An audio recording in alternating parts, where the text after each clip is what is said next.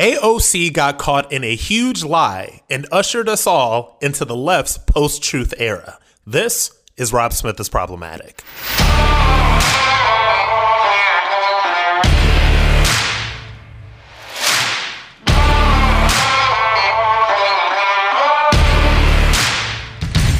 Last week, Congresswoman Alexandria Ocasio Cortez was caught in a lie.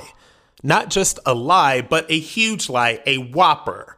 The kind of lie that probably should have ended her career. That is, if she weren't protected by a mainstream media complex designed to cover up said lie and make it seem like anyone who questions it is, quote, denying her trauma or, quote, not believing women. You know, the left loves believing women when they're on the left. Not so much when they're on the right, you know, just ask Tara Reade. But anyway, you probably already heard about this story, but I'm going to give you the Cliffs Notes. Early last week, AOC did an Instagram Live where she tearfully recounted her experience during the Capitol riots on January 6th. She talked a lot about hearing banging on the door, a man asking where she was, how afraid she was, and then, and I am not at all discounting or minimizing this, I'm just going to make this clear she shared her experience of being a sexual assault survivor. The only problem with all of this is that she wasn't in the Capitol building at the time. She was in a nearby office building. She got called out by Republican Congresswoman Nancy Mace, who has an office, I believe, two doors down from her in the Cannon Office House building, which, if you've ever been to DC, and as former Congressman Sean Duffy said on Fox News, it's a good 10 minute walk away. So, what you have here is a huge lie, and it was a lie of omission because a lie of omission is still a lie. And this is what Congresswoman Nancy Mace wrote AOC made clear she didn't know who was at her door. Breathless attempts by media to fan fictitious news flames are dangerous. My office is two doors down. Insurrectionists never stormed our hallway. Egregious doesn't even begin to cover it. Is there anything MSM won't politicize? Of course, conservative media and those of us who like the truth seized on the fact that Nancy Mace was basically outing AOC as not having been in the Capitol after nearly an entire week of fawning leftist media sort of amplifying this lie of omission. And about Nancy Mace, right quick. It was good that Nancy Mace called AOC out, but Nancy Mace, yeah, you know, she's a little she she's she's one of those conservatives that thinks that if she plays nice enough that the left is going to respect her or like her. This is why, you know, she she said, "Oh, insurrectionists" and all of this other stuff. You know, this stuff, this was language that the left decided to use in regards to what happened in DC on January 6th in order to make it seem like just so much bigger and more dangerous and more terrifying than what actually occurred. So there are two things going on here. First of all, like I said, Nancy Mace is very new and she seized on the insurrectionist narrative of the, of the left when talking about the Capitol riots. She was actually trying to throw AOC a bit of cover by attacking the media in this tweet.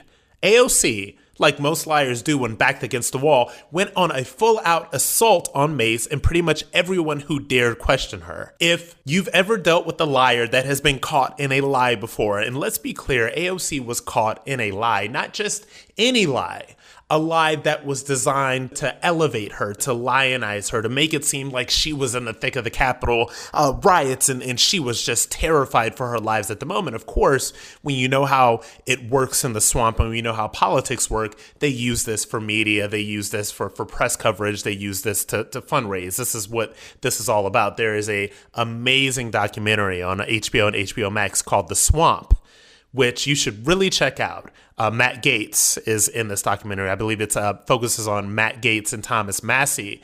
And if you ever really want a real sense of how swampy DC is and how this crap really works, watch this movie. It's a quick watch, it's about two hours. You really enjoy it. AOC's back was against the wall because she had gotten caught in this lie. We know AOC lied right? We know she wasn't in the Capitol building. And so now what she has done when her back is up against the wall. She lashes out. You know, people that are backed into a corner, they're going to claw and fight their way out, particularly somebody like AOC. So then on Friday, she did something that is, in my mind, unforgivable. I think it is one of the grossest things she's ever done. She made the only interview she did about this entire firestorm. You know, hashtag AOC lied was trending. Um, Alexandria Ocasio Smollett was trending. That that was very funny. So so this was a big thing. So she made the only interview that she gave about this entire thing a joint interview with a congressman named Jason Crow. You probably never heard of Jason Crow. AOC has probably barely met this man before Friday afternoon. Yet, Jason Crow is an Iraq War veteran. He's gone to war. Therefore, he can be used in this moment to cover for AOC's lie. Listen to him speaking with CBS this morning. For the visual, AOC is right next to him, nodding the entire time. I want you to listen to this. Trauma, whether it's combat trauma in my instance or other types of trauma, uh, it is outside the realm of normal human experience, in that everybody is impacted, whether they know it or not. And they're impacted in different ways, uh, on different timelines. Uh, and we are not good as a society at dealing with trauma. So this is gross. This is reprehensible. This is disgusting. AOC has been caught in a bold faced lie about being at the Capitol during this riot, during this attack, during whatever you want to call it. Then she and the powers that be used an Iraq War veteran to conflate that experience with hers. So now this man has been to war. This man, I, I believe, has been open about talking about his struggle with PTSD this is unbelievable stuff, folks. If you know me, you know that I've been to war. I've been to Iraq. I've dealt with PTSD. I've been in therapy. Like, I've dealt with all of that stuff. And for me, to see a veteran used in this way to basically just throw cover for AOC. Because you notice he he's using these words. Um, this is about trauma. This is about all of this other stuff. And if you think about the conversation that was happening last week uh, between when AOC was tweeting about things and what she was doing herself. You know, all of a sudden it became this conversation about trauma, and I had this trauma from this experience, and I had this trauma from that experience. And, and so this is what's happening here. And for me as a veteran, I don't get, you know, I don't, I don't play the the perpetual outrage machine. I'm not offended by everything, but this is this is kind of offensive. And the fact that they use this veteran to, to kind of push this agenda, to throw some cover for AOC. And it leads me to believe that honestly, the left has no use for veterans. They have no use for military issues. They have no use for people who have served and, and who have fought for this country unless it can be used to further their political agenda. And that is the truth. And when you see, you know, somebody like this representative, you know, allowing himself to be used in this way, and look, he's on the left, like he, he gets the game, he plays it. Uh, doesn't make it any, any less gross. That was it. And so she gets away with this. Nobody talks about it anymore. And it's like when you when you think about how this leftist democratic media machine works, it's like they have all realized this woman got caught in this lie, and it was a bold faced lie. It was a bad lie. So she's going to do this, bring this veteran on here. They're going to talk about trauma. She's going to conflate her experience with that one,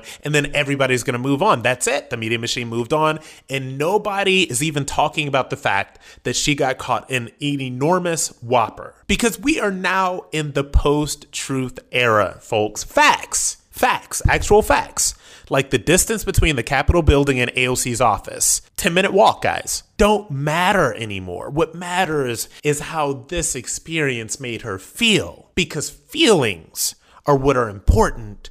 Trauma, heartache, how this instance and the circumstance made us feel. I don't want to minimize too much what AOC was feeling in that moment because if she was, you know, even if it was 10 minutes away, I'm sure that that was something that was scary for her, right? It was probably scary for anybody that was in there. But what is going on here is they're trying to conflate all of this stuff, the feelings, the trauma, and all of this stuff. And so this is what everybody experiences when Trump supporters, Republicans, conservative, whatever you want to call it, when we express our views, uh, when we come up, when we have rallies. And this is not to minimize or defend what happened in the Capitol because it was deeply wrong. And I've said that it was wrong, and I will say it over and over and over again. But when you talk about what happened at the Capitol, look, there were 90% of people that went to DC on January 6th went there to peacefully protest, and 90% of those people did peacefully protest. But you don't hear about that 90%. You only hear about the 10%.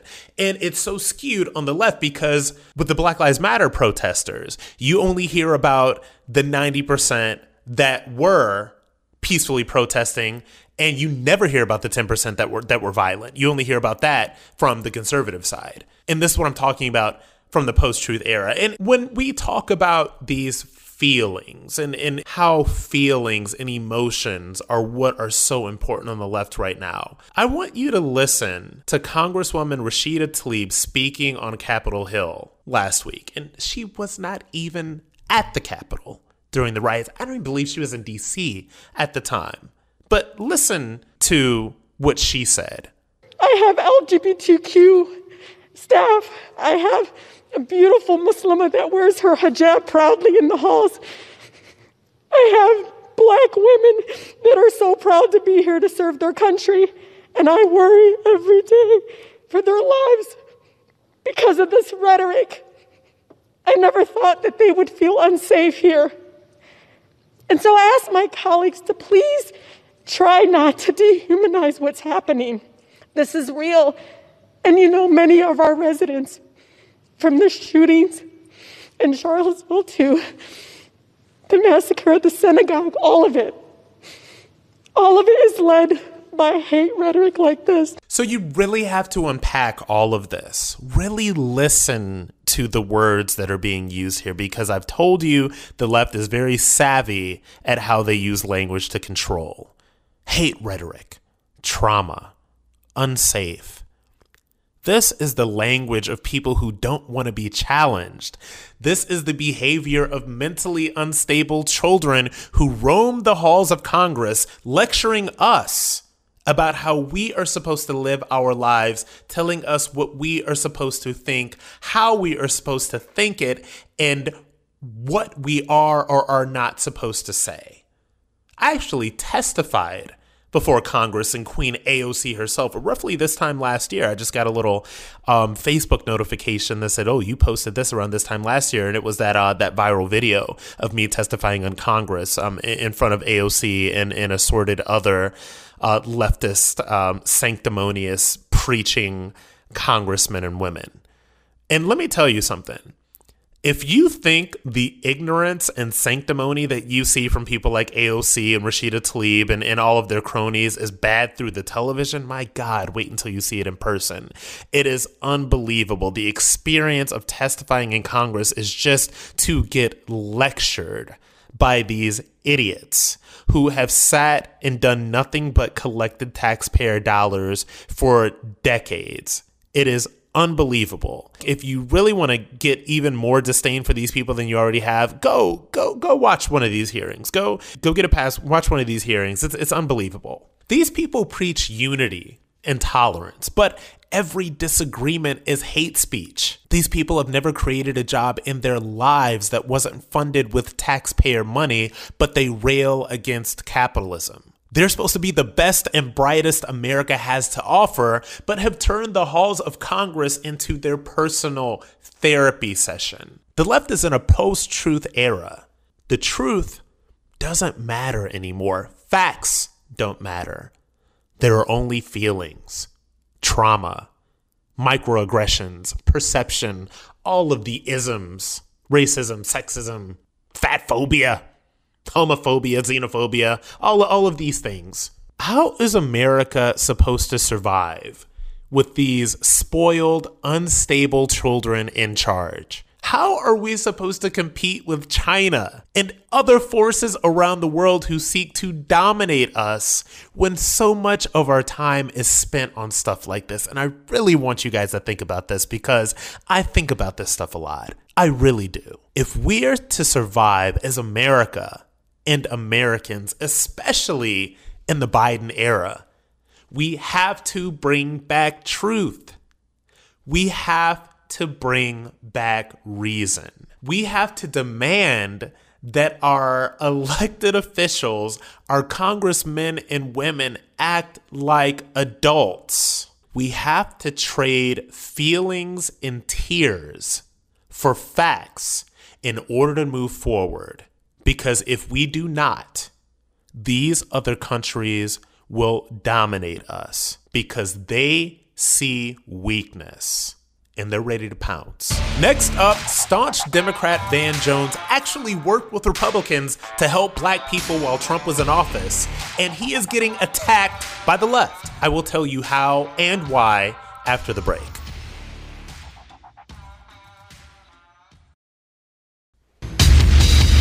You may or may not know who Van Jones is. Hell, maybe one day I'll, I'll get Van Jones to do an interview on this podcast. He is problematic in his own right, but he is a staunch Democrat. He is very liberal, not leftist, mind you, very liberal. One of one of those old school liberals that is uh, that is facing extinction nowadays. He is somebody that uh, served under the Obama administration. He he went viral. I think I think that he burst into tears when Trump got elected in 2016. Uh, is something about a white lash? I, you know, just just all that stuff. So he is a Democrat figure. You know, black guy cares deeply about African Americans, criminal justice reform, stuff like that. So Van Jones, I guess he has some project out the plug. I don't I don't know what it is. I mean, I, I don't know why anybody would deal with the harpies on the View unless they had something to plug. So he was on the View. He got grilled by Sunny Hostin, who is one of the panelists. I want you to listen to what she asked him and how she asked it. Now, Van, you do spend a lot of time, uh, you know, threading the middle and trying to, to unite people. But uh, there are those who really accuse you of being a political opportunist, a chameleon, so to speak, who provided a racial cover for a former disgraced, twice impeached President Trump. You said this, and I quote, Donald Trump, and I get beat up by liberals every time I say this, but I'm going to keep saying it. He has done good stuff for the black community, opportunity zone stuff, black college stuff. There's a side to Donald Trump that I think he does not get enough credit for. Yet, just recently, you cried uh, on CNN when Joe Biden was elected the 46th president, um, and you said it's easier to be a parent now. Character matters now. Truth matters. You even mentioned George Floyd and said a lot of people felt they couldn't breathe. People in the black community don't trust you anymore. what, what is your response? Uh, well, I, I, don't, I don't think that, that that's true. If you, the entire quote I said was that, that Trump has done a lot of good stuff he doesn't get credit for. And then I went on to say the reason I didn't get credit for it is because he's done all this horrific stuff, said all this horrific stuff, and it completely erases what he's done. But what happens is social media will take the clip, but they won't show the full context. And so what, what I will say is this. My entire life has been about bringing people together to solve tough problems for people at the very bottom who don't have anything. I've spent 25 years fighting against the prison system. Uh, I have helped to close five abusive prisons. And by working with Republicans at the local, state, and federal level, and yes, including the Trump administration, I have helped to pass 18 bipartisan bills. We got 14,000 people out of the federal prison system with the First Step Act and more to come. We got 70,000 human beings who were suffering in jails and prisons under COVID, released under compassionate release, working with Republicans and Democrats. So when I watched this entire exchange between Sunny Hostin and Van Jones, it, there was just a, a, couple of things that that spoke out to me. First of all, I, I just wanted to know who on earth made Sunny Hostin the queen of black people. Who on earth um, decided that she was the person and, and, the spokesperson for millions and millions and millions of Black Americans who um, gave her that position, who who said that it was up to, to ABC to put out that position or, or that view. So that was the biggest question to me. And my question is always when you look at, at these, you know, African Americans that are in these prominent positions on the left, who gave them the keys to the castle, so to speak, to speak for, for all of Black America. Uh, nobody did. That's the point. She doesn't speak for all of Black America. She may speak for Black liberals, um, and, and, she has a platform to speak for Black liberals, but we all know that Blacks in America are not all liberals, are not all Democrats, are not all on the left. Um, and, and it's irritating when I see things like this. Think about Van Jones's response here. So he has to basically defend himself and he came through with the receipts, and good for Van Jones. He's not new at this, you know. This is not his first time at the rodeo. So he had to come back with the receipts of all the ways in which he has helped African Americans throughout the course of his career. And by the way, some of this stuff happened during the Trump administration. So he has to be put in the position. And this guy is a Democrat, mind you. This guy is a liberal. This guy is on the left, and he has to be put in this position to defend his liberal bona fides, to defend the fact that he actually worked with a Republican administration, the Trump administration, to help black people. And he has to say all of these things just to defend himself from the left. It's actually really sad. Uh, it's really sad because it speaks to the idea, or the reality rather.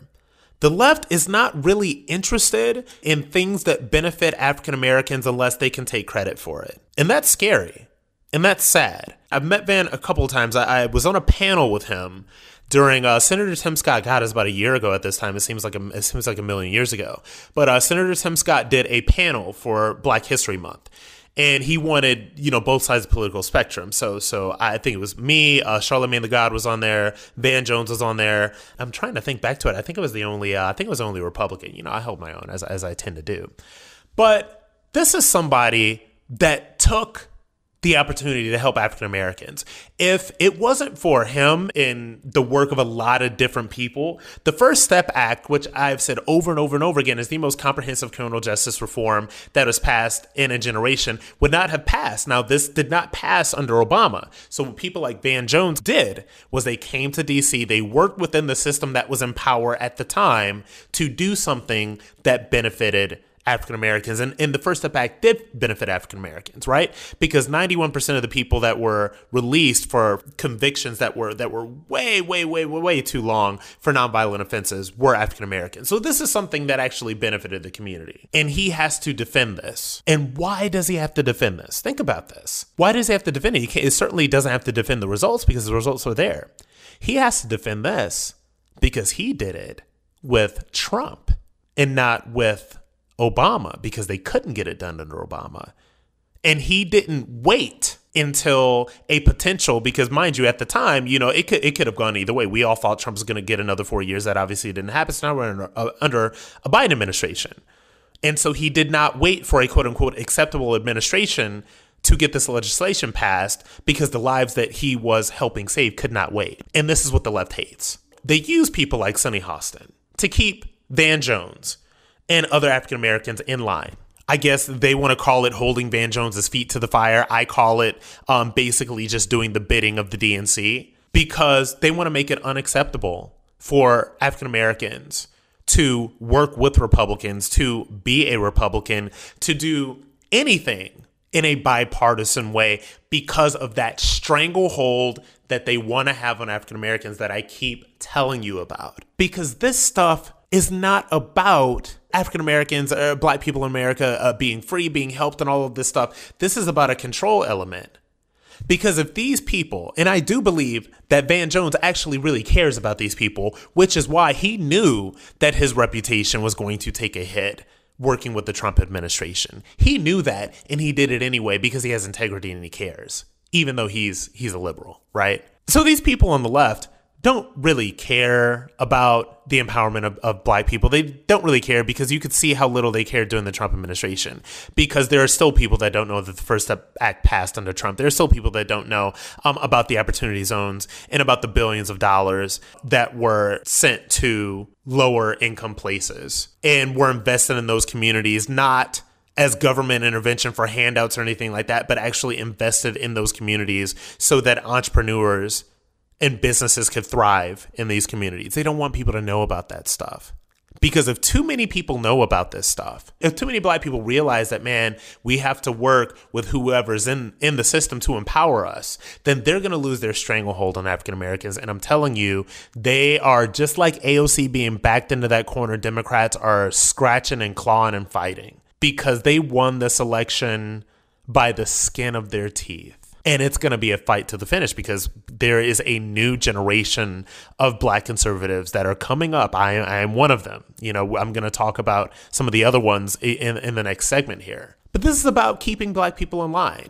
And now, listen, and to this point, now Van, you got to give it to Van. You know, he had to go toe to toe with all of these women. Now, listen to this exchange. It's a very short exchange, but this is Ana Navarro. You know, I guess she used to be a Republican, but now she is one of those never Trumpers. And now it's going to be really weird for people like Ana Navarro because now she can't just be anti Trump anymore. And she may have to actually espouse some conservative principles or ideas that are not going to ingratiate her to her new friends on the left. But anyway, listen to this interaction between Van Jones and Ana Navarro about Candace Owens. But you did things like take smiling pictures with Candace Owens, who I think yes! is very hurtful. Okay, do you not regret that? Do you not see that you're giving no. her legitimacy? You don't regret taking pictures, pic- uh, smiling took, pictures with Candace Owens. I, I mean, how does that help the issue? Lots of people. And, You're going to have to take it outside. Thanks to Van Jones. So when I listen to this interaction, my, my question is how on earth is this unity? How is this unity by you're gonna attack this man for taking a picture with Candace Owens? So at this point, I, I, I'm not entirely sure the world that the left wants to create here. I'm not entirely sure what this unity looks like. Does it look like shaming people for taking photos with conservatives? And the thing about the Candace Owens thing, and she drives people absolutely insane. I don't think that she's ever really said or done anything that controversial. But the left despises this woman. They despise Candace Owens. They despise people like me. They despise people like uh, Kim Klacik, who I'm going to talk about in the next segment here. They despise people like this and would rather people on the left, black liberals, not have anything to do with us because this is what they're afraid of and I have no problem with you know I'm developing a couple of new a couple of new projects right now. I want to have this conversation with Black liberals. As a matter of fact, I'm probably going to have an extended conversation with the Black liberal on this very podcast because I really want to get into this. People on the left are afraid of people like me and, and Candace Owens working with people on the left, or, or, they're afraid of people like Van Jones coming over to the right. Because if we come together for solutions that empower all of America, but particularly if we're talking about Black America, if we come together with solutions that empower Black America, then people on the left are really going to see. And then all of these Black liberals that have been voting for Democrats their entire lives and of getting absolutely nothing, they're going to see the issues and how people can come together on issues. And that may lead to a lot of people switching teams, as I did as Candace Owens did, as a lot of people have, you know, because we saw the truth.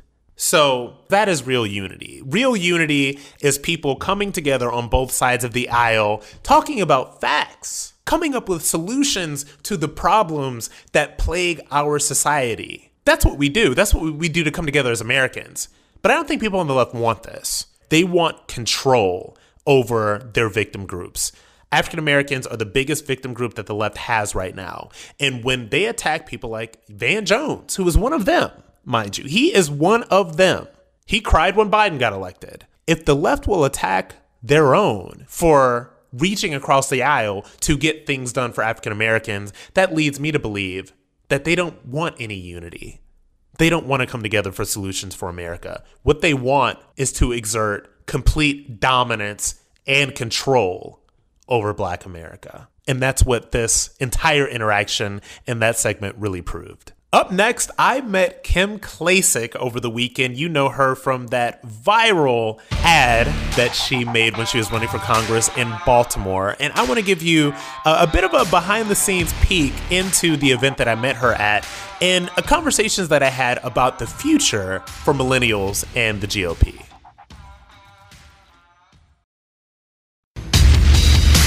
So last weekend I had a lot of fun. You know I'm here in uh, in Florida. I'm in the Tampa Bay area, but I drove to Orlando to participate in an event for a congressional um, hopeful. His name is Willie Montague. He is running in Florida District 10 to get the Republican nomination to hopefully run against Val Demings in 2022. Now, Val Demings has had uh, a lock on that district for quite some time. You know, this is obviously a, a, very, very, very blue district. So he needs all the help that he can get. I was happy to give it to him. I was happy to go to Orlando and support this event. Now, Kim Klacik was the keynote speaker at this event. Now, Kim Klacik, like I said, you all know from those uh, amazing legs and the red shoes, you know, pumping through the streets of Baltimore uh, in that viral video that has got I don't know how many millions of views on Facebook, but I know that it's got about 13 million views on Twitter because I just checked.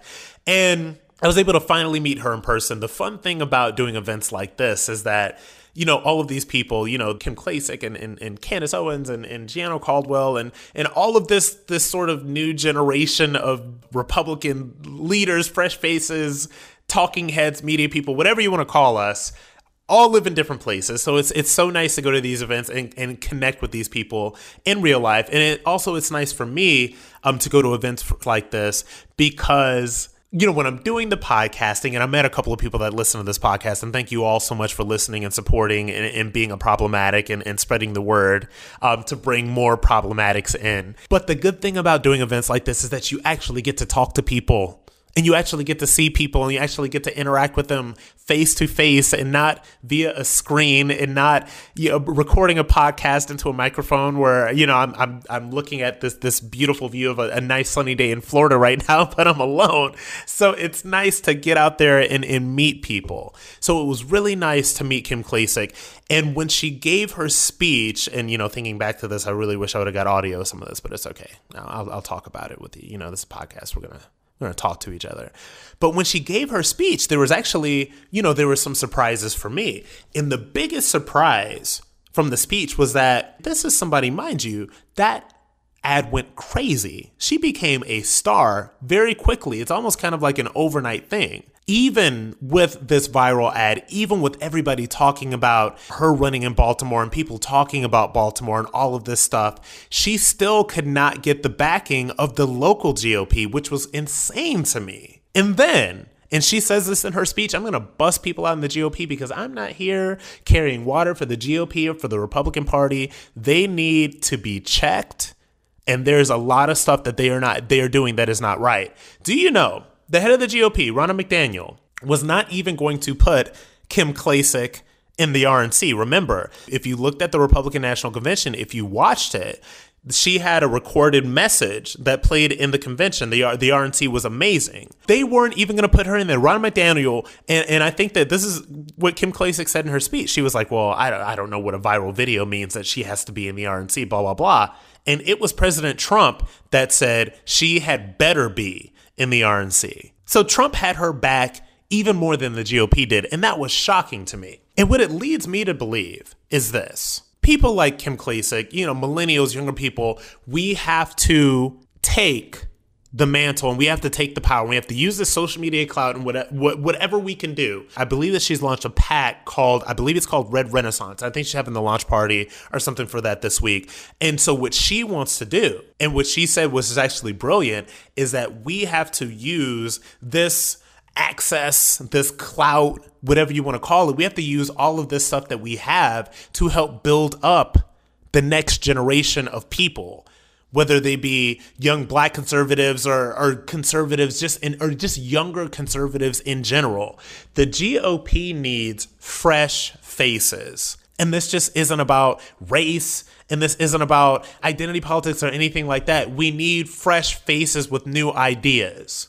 And when you look at so many people that have been, and this is GOP. Now, I, am talking about the GOP. I'm talking about Republicans here. We talk enough about the left and, and their bullshit. So when we talk about the Republicans, the GOP, you would be shocked. And I've been doing the research on this. So many congressmen and women that have just been sitting around in districts, safely red districts, not doing a damn thing for decades, have zero social media platform, are not doing anything to help raise up the new generation, are not doing a damn thing but holding on to power, raising money, and doing God knows what in the background to sort of shore themselves up. You know, there when you get deeper into the swamp, and like I said, watch that documentary.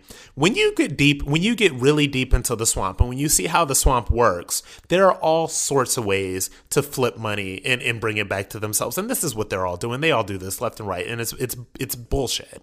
It's bullshit.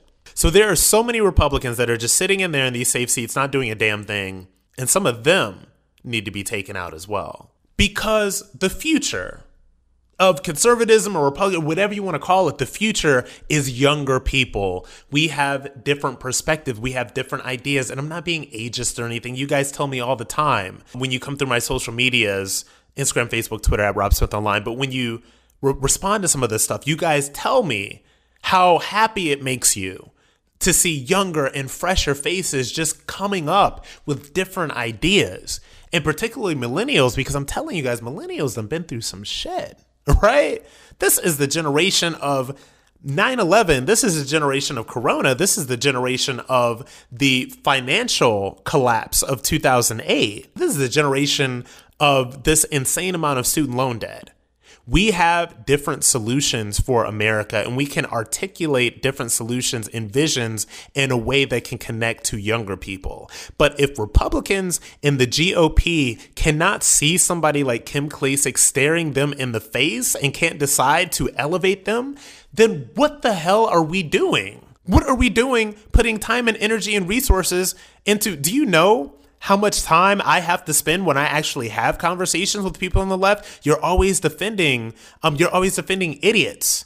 You're always defending idiots. You're defending people with, with bad ideas. You're defending people that have this history of all this crap. The reason why so many people don't want to come to the conservative Republican side is because they have a branding problem.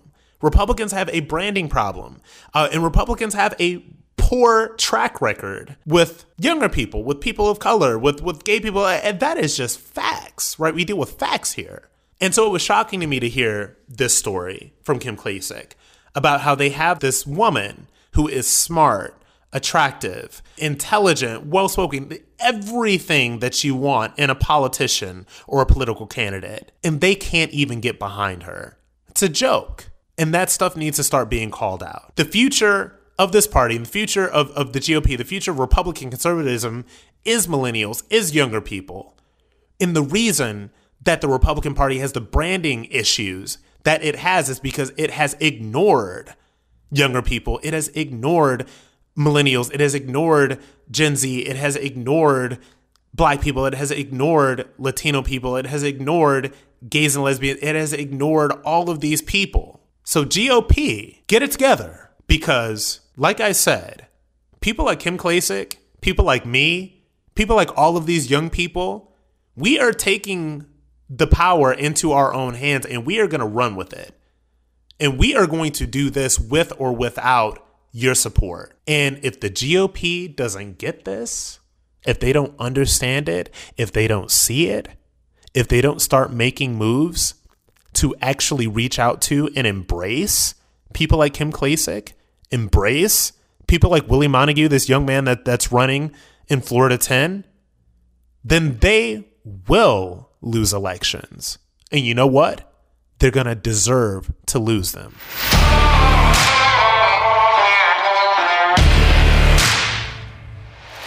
Before we go, I want to thank my fellow problematics so much for listening. If you're enjoying the show, please leave us a review and rate us with five stars on Apple Podcasts. You can also find me on Twitter, Facebook, and Instagram at Rob Smith Online. Special thanks to our producer, John Cassio, researcher Aaron Kliegman, and executive producers Debbie Myers and speaker Newt Gingrich, part of the Gingrich 360 Network.